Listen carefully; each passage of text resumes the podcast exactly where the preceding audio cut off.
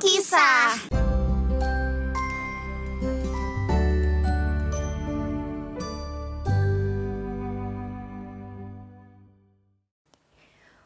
Once upon a time, in a castle in the deep forest, there lived three people who had their real faces stolen by the evil shadow witch. The boxman spoke. If we want to stop fighting and find happiness, we must retrieve our stolen faces. So they hopped in their camping car and began their journey to find their faces. Then, one day, they ran into a mother fox who was howling, curled up on the snow. The mad boy asked the mother fox, "Man, why do you keep crying?" "Oh, I came out here to find some food, but dropped my baby whom I was carrying on my back somewhere in the snow." The mother fox's tears had run dry. She wailed while beating her chest. When the mouse boy saw that, warm tears started gushing from his eyes. Then the snow began to melt quickly, and the baby fox who was frozen under the snow soon appeared. The three of them resumed their journey. Soon they ran into a clown who was dancing naked in the field of thorny flowers. The emotionless princess asked, "Why are you dancing with all your might, knowing you will be pricked by the thorns?" "I feel that this is the only way to make people look at me, but it hurts and no one's looking at me," he answered. Then the emotionless princess walked into the field of thorny flowers and started dancing with the cloud. "I'm an anti-can, so I won't be hurt even if I get pricked by thorns." When she began hopping and dancing, loud clanking noises echoed from her empty torso, and upon hearing the sounds, people began to fly to where they were. The crowd watched their dance and applauded them. That moment, they began a new journey to find their stolen faces, and the evil shadow witch appeared in front of them once again.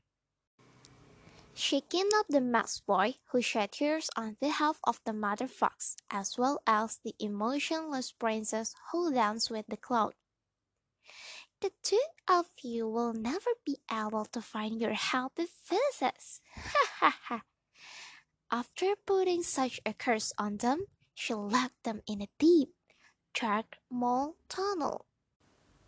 That moment, the mouse boy's voice reached him from inside the tunnel.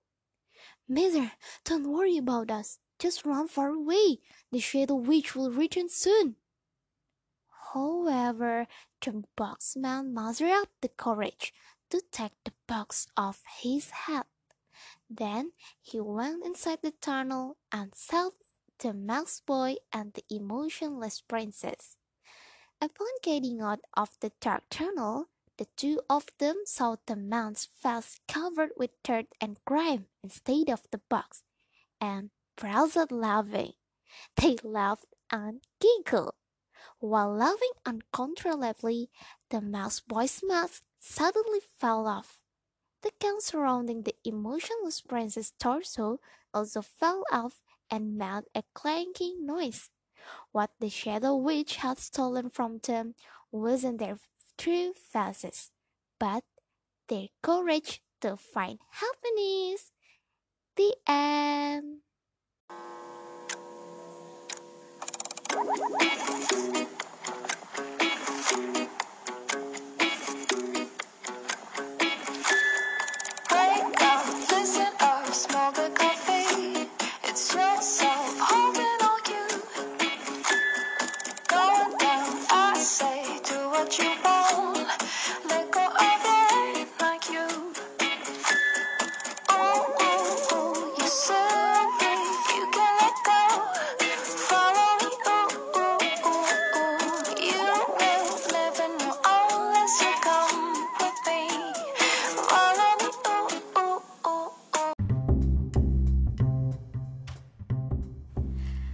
Assalamualaikum teman-teman semua. Pergi ke pasar membeli kentang. Belinya bareng Neng Rita. Cakep. Oi teman-teman, selamat datang. Kembali lagi di podcast bercerita. Iya. Keren banget gua, Eddah. Finally setelah sebulan lebih kayaknya gue gak nge-podcast. Maaf banget ya teman-teman semua. Nanti kita usahakan lagi ya. Insya Allah kedepannya bakal rajin lagi. Amin. Makanya teman-teman support terus podcast bercerita ini dengan cara selalu dengerin. Kalau ada episode-episode terbaru jangan lupa pokoknya dengerin. Abis itu share ke teman-teman, ibu, bapak, akang, teteh, om, tante, pade, bude, semuanya pokoknya ya. Siapa tahu aja kan podcast bercerita bisa jadi eksklusif di Spotify. Wadaw. Amin ya Mujib, amin. Well, there's no script today. Gue pengen latihan nih gimana caranya jadi penyiar radio sungguhan. Asik. Jadi enggak, gue pengen bahas ringan-ringan aja sih, ngobrol-ngobrol dikit perihal hobi gue. Waduh, hobi yang sebenarnya juga jadi hobi kebanyakan perempuan di Indonesia, yakni nonton drakor. Para runten nih, akang teteh yang mungkin gak suka sama drakor, please jangan di skip podcastnya. Karena sebetulnya emang gue gak ngomongin plek-plekan drakor sih ya, cuma emang ada satu drama yang bagus baru selesai juga. Ini menurut gue bagus banget dijadiin topik karena emang cerita yang diangkat mengenai isu mental health awareness ini bagus, eye-opening sekali, insightful. Jadi ya please dengerin sampai habis, oke?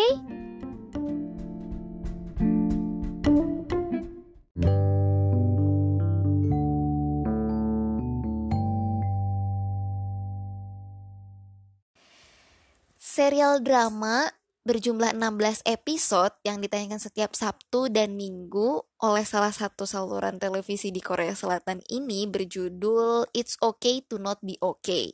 Dan salah satu aktornya ini merupakan aktor dengan bayaran termahal di Korea Selatan. Yah, gak salah sih kalau akhirnya drama ini jadi nge-hype di tahun 2020, baik itu di Korea Selatan maupun di Indonesia. Drama ini berisikan kisah cinta yang dapat menyembuhkan luka emosional dan psikologis satu sama lain. Nah, walaupun drama ini tadi melebeli diri mereka dengan genre romance drama, tapi bagi gue ya, selama gue nonton 16 episode ini, romance-nya itu dikit, kayak cuma 3/10 lah. Dan romance-nya juga gak romance yang menye-menye banget, ada sih paling di akhir-akhir gitu doang. Gue nggak tahu nih ya, nggak tahu karena emang teori bucin gue beda dari yang lain, jadinya gue nggak ngerasain bucin vibesnya atau I don't know, whatever. Nah pokoknya drama ini juga, cerita dari drama ini membawa penonton mengenali karakter seorang pria yang bekerja di bangsal psikiatris di salah satu rumah sakit jiwa. Jadi si lead man-nya ini atau aktor utamanya Kim So Hyun di drama ini namanya Gang Tae. Dia tuh bekerja sebagai perawat di rumah sakit jiwa tersebut. Nah, otomatis nih kalau misalkan kerjanya di rumah sakit jiwa, pasti dia akan bersinggungan dengan banyak pasien-pasien yang mengidap penyakit mental. Nah, dari banyak pasien ini nih gue jadi tahu, oh ya ternyata memang ada gitu loh orang-orang yang punya penyakit mental itu dilatar belakangi oleh trauma di masa lalunya. Ada yang trauma karena kekerasan di masa kecilnya, jadi dia digebukin gitu sama orang tuanya. Kemudian ada juga yang dia bekas lagi, dia dulunya tentara, dia waktu itu ikut perang dunia gitu. Nah dia punya trauma dengan ledakan-ledakan seperti itu. Terus ada juga yang jadi pecandu alkohol dan masih banyak lagi lah pokoknya. Selain itu si Gang Tae ini diceritakan dia punya kakak juga, namanya itu Sang Tae. Dia mengidap penyakit sama mental illness juga, yakni autisme. Nah alih-alih si Gang Tae ini meninggalkan kakaknya, Karena kan Gang Tae ini diceritain dia itu yatim piatu. Dilalah punya kakak yang punya keterbelakangan mental. Kalau fenomena sekarang kan kebanyakan yang kayak udahlah dibuang aja, udahlah masukin panti aja gitu loh. Kayak gak mau ngurusin gitu loh kalau saudara kayak gitu. Tapi alih-alih dia meninggalkan kakaknya, si Gang Tae ini malah berusaha untuk menyembuhkan kakaknya gitu. Karena pengidap autisme ini kan katanya dia gak bisa mengenali ekspresi orang. Nah di rumah tuh si Gang Tae coba buat pasang ekspresi-ekspresi biar kakaknya ini bisa tahu, oh ini loh ekspresi bahagia, sedih, marah, dan lainnya. Selain itu kakaknya juga punya trauma waktu kecil ketika kematian ibunya. Jadi ibunya itu dibunuh di depan kakaknya. Dan kakaknya itu kayak diancam gitu sama pembunuhnya. Pembunuhnya itu waktu itu pakai bros kupu-kupu. Jadi kakaknya itu gak bisa ngasih tahu siapa pembunuhnya. Tapi dia inget-inget kalau kupu-kupu itu jahat, kupu-kupu itu pembunuh gitu. Jadi dia selalu trauma dengan namanya kupu-kupu. Dia punya ketakutan besar sama kupu-kupu. Nah si Gang Tae ini pengen banget nyembuhin kakaknya dari trauma masa lalunya itu, trauma terhadap kupu-kupu tadi. Nah dari situ udah kebayang banget lah gimana rasanya kita jadi penonton, bener-bener kayak naik roller coaster, nontonnya kebawa emosi. Kalau lagi hangat banget keluarganya ya heartwarming banget, kalau misalkan lagi marah ketemu sama penjahatnya bener-bener ngeselin banget gitu kan. Nah makanya banyak banget orang yang bilang kalau ini adalah salah satu bentuk dari healing drama. Selain itu drama ini juga disisipi oleh dongeng-dongeng yang itu tadi bermaksud untuk healing. Salah satu dongengnya itu tadi gue bacain di awal podcast, judulnya adalah Finding the Real Faces atau Menemukan Jati Diri. Ah ya, tadi gimana? Udah pada paham kan dongengnya? Sorry tadi gue pakai bahasa ngapak karena emang gue lagi kangen banget sama storytelling, tau gak? Bahasa ngapak. Ya anggap aja lah lagi latihan listening gitu ya. Walaupun emang pronunciation gue juga acak-adut banget, gak ada native-native sama sekali. Ya gak apa-apa lah, mohon dimaafkan ya Kang Teteh. Next gue bakal bahas lawan mainnya si Gang Tae, yang pasti perempuan. Dia adalah Ko Moon-young. Di drama ini diceritakan bahwa dia adalah seorang penulis karya sastra anak yang juga memiliki gangguan psikis, yakni antisosial. Kenapa antisosial? Seperti tadi pasien-pasien itu punya trauma di masa lalunya, begitu pula dengan si penulis Ko Moon-young ini. Jadi Ko Moon-young ini sebenarnya dia lahir dari keluarga berada, sangat berada. Bapaknya kaya, tajir melintir. Dibangunlah kastil di tengah hutan. Ibunya adalah seorang penulis terkenal. Nah, bapaknya itu bikin kastil tuh dengan maksud udahlah ibunya biar fokus berkarya gitu tuh di tengah hutan, gak ada yang ganggu gitu. Pokoknya buku-bukunya ibunya ini bestseller di pasar manapun gitu. Akan tetapi karena justru itu bapaknya sibuk cari duit, ibunya sibuk dengan ambisinya menjadi penulis terkenal. Nah anaknya si Ko Moon-young ini jadi kayak kurang kehangatan dan perhatian dari keluarganya sendiri, baik dari keluarga maupun dari orang kebanyakan. Karena kan emang tadi dia tinggal di kastil di tengah hutan. Habis itu ibunya itu sangat protektif yang negatif gitu loh. Kayak kan tadi kan ya pokoknya nanti ada cerita juga ibunya itu yang membunuh ibunya Gang Tae dan Sang Tae tadi. Tapi itulah, itu udah kejauhan banget lah.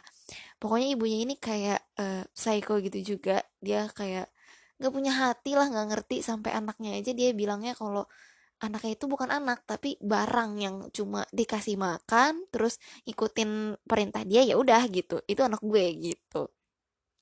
Sampai suatu hari tuh ada perseteruan gitu, bapaknya jadi tahu kalau ibunya ini ternyata pembunuh. Akhirnya bapaknya itu ngebunuh ibunya. Nah, Ko Moon-young itu menyaksikan langsung bapaknya membunuh ibunya. Dari situ tuh Ko Moon-young tuh kayak karena dia tumbuh dari keluarga yang dingin, jadi dia juga jadi penulis yang dingin juga, antisosial, nggak bisa hidup dengan orang kebanyakan gitu. Malah cenderung dia kayak barbar, kasar gitulah.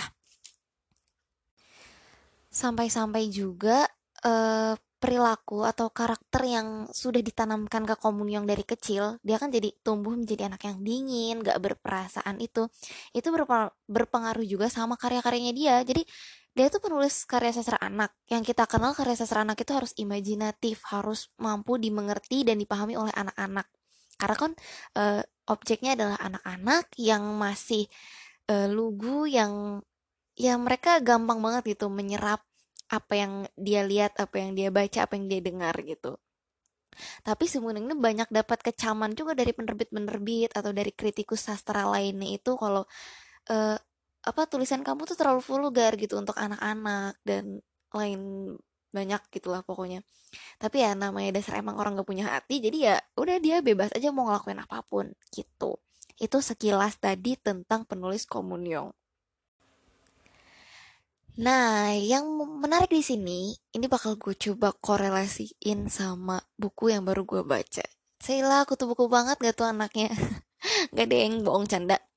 Gue gak kutu buku banget, cuma gue suka baca buku gitu. Walaupun emang kalau baca baru 2 halaman juga langsung plek gitu. Karena pelor itu lebih di atas segala-galanya gue. Nah, kalau kita lihat tadi itu ya, Ko Moon-young. Dia dari keluarga berada, bapaknya kaya, seperti yang tadi gue ceritain, dia punya kastil yang gede, megah, ibunya sebagai penulis terkenal. Kalau di stigma masyarakat, itu pasti harusnya, wah gila sih gue jadi Moon-young mah bersyukur banget. Pasti gitu kan, karena ya itu udah sangat memenuhi standar hidup enak buat masyarakat kebanyakan. Tapi lantas apa? Ketika kita melihat Moon-young malah tumbuh menjadi anak yang menyedihkan. Jadi anak yang dijauhi. Sampai berkali-kali tuh ada statement yang menyatakan di drama ini, orang-orang banyak yang bilang, ya kamu tuh hanya anak yang tahu rasa lapar, tapi kamu gak pernah merasakan namanya kehangatan akan sebuah keluarga. Wah, deep banget sumpah itu. Nah, di sini korelasinya adalah gue tuh abis membaca bukunya bagus banget. Ini buku self-development gitu. Buku Spiritual Science Motivation, karyanya Bapak R.B. Sentanu. Judulnya adalah Quantum Ikhlas, Teknologi Aktivasi Kekuatan Hati, The Power of Positive Feeling. Gila gak tuh bacaan gue? Ada satu part yang gue suka banget dari buku ini. Ya ini part ngebahas tentang sukses karena bahagia. Mengutip dari perkataan Ali bin Abi Thalib, kebahagiaan ialah sesuatu yang dapat mengantarkan kepada kesuksesan. Nah, jadi sebenarnya itu tadi kita tuh sering mikirin sebaliknya, gimana sebagian besar orang akan merasa bahagia ketika sukses meraih sebuah pencapaian tertentu. Ibu Moon-young tadi dia berhasil menjadi seorang penulis terkenal. Karyanya gak ada orang yang gak tahu karyanya gitu. Bapaknya Ko Moon-young juga orang kaya, buktinya bisa beli kastil. Tapi apakah keluarga mereka jadi keluarga yang bahagia? Oh, tentu saja tidak. Karena sebenarnya kebahagiaan itu justru adalah alat untuk kita meraih kesuksesan. Nah, padahal ketika kita mencapai pencapaian itu, mana yang lebih berharga? Apakah pencapaian itu sendiri? Apakah perasaan bahagia kita? Kalau kita menerima selembar kertas bertuliskan gelar kesarjanaan, tapi terus kita pikirin, wah sulitnya nyari kerja gitu. Kalau kita punya gelimang harta kita melimpah, tapi hati selalu dibuat was-was kayak, aduh takut berkurang nih, aduh takut hilang, aduh takut dicuri. Bahagia gak sih kita? Oleh karena itu, jadi emang sebetulnya yang kita cari itu adalah kebahagiaan. Bukan ijazah, bukan uang, bukan harta, atau apapun yang kita inginkan itu. Nah, di buku ini juga dijelasin. Jadi sesungguhnya selama ini yang kita cari adalah perasaan bahagia, perasaan puas, perasaan kaya, perasaan sejahtera, dan sebagainya. Yang seharusnya kita nggak perlu repot-repot cari semua itu di luar. Karena apa? Karena semua itu udah tersedia gratis 24 jam nonstop. Allah sebagai sang pencipta kita yang paling tahu diri kita ini kan Allah ya. Allah udah ciptain namanya tuh, gue kasih tuh perasaan 24 jam nonstop, gak ada habisnya. Lu juga kagak usah bayar, yang penting lu taat, patuh, tapi lu bisa dapetin itu gitu. Wah gila, dek, kerasa banget kan sampai situ. Dengan perasaan, kita bisa merasa bahagia tanpa ijazah. Kita juga bisa merasa puas tanpa uang. Kita pun bisa sejahtera tanpa perlu memiliki harta yang melimpah. Artinya, selama ini, kita sebenarnya udah sukses. Jadi kita bekerja sambil merasakan vibrasi kesuksesan itu. Maka kita akan mudah menarik kesuksesan yang kita cari. Setelah membaca buku ini, jujur gue emang langsung ubah mindset tentang arti kata sukses. Bahwa sukses bukanlah sebuah pencapaian, melainkan hasil dari rasa hati yang bahagia. Wadidaw, gila. Keren banget gak sih? Pamungkas banget gak tuh gue? Tapi emang bukunya bagus banget guys. Jadi itu tadi yang gue dapetin, hasil dari gue nonton, terus gue coba korelasiin. Gak sih, sebenarnya gak ada korelasinya acan, cuma emang gue kan the power of cocok logi gitu. Jadinya ya begitulah pokoknya. Poin pentingnya tuh adalah itu, bahwa sukses itu berasal dari perasaan bahagia.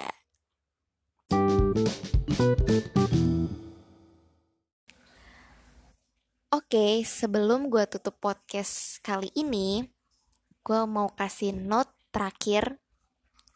Tanpa bermaksud untuk mengkampanyekan pendengar semua untuk menonton drakor, atau sebagai bentuk pembelaan diri gue penyuka drakor, gue kayak kesannya jadi cari hal-hal positif gitu dari drakor, padahal kan emang udah jelas-jelas itu banyak mudorotnya gitu.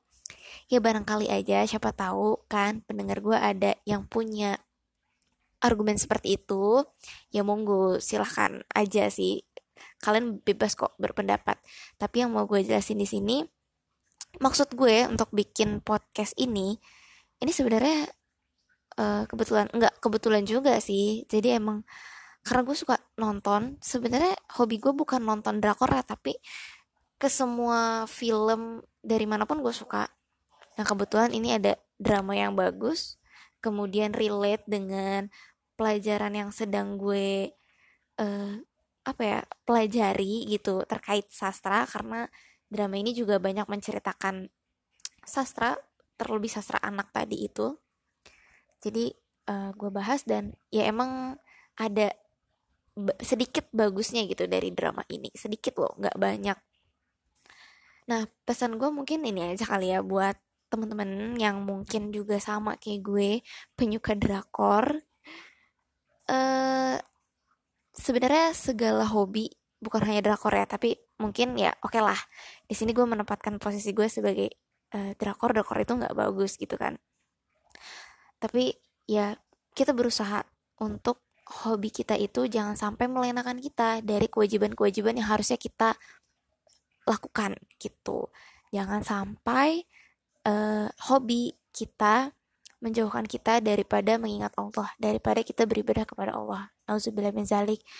Ya sama, gue juga sampai sekarang ini emang sulit ya yang namanya kesenangan, udah dari dulu gitu. Sering banget gitu baca-baca artikel, udah tinggalin, udah buang gitu drakornya gitu.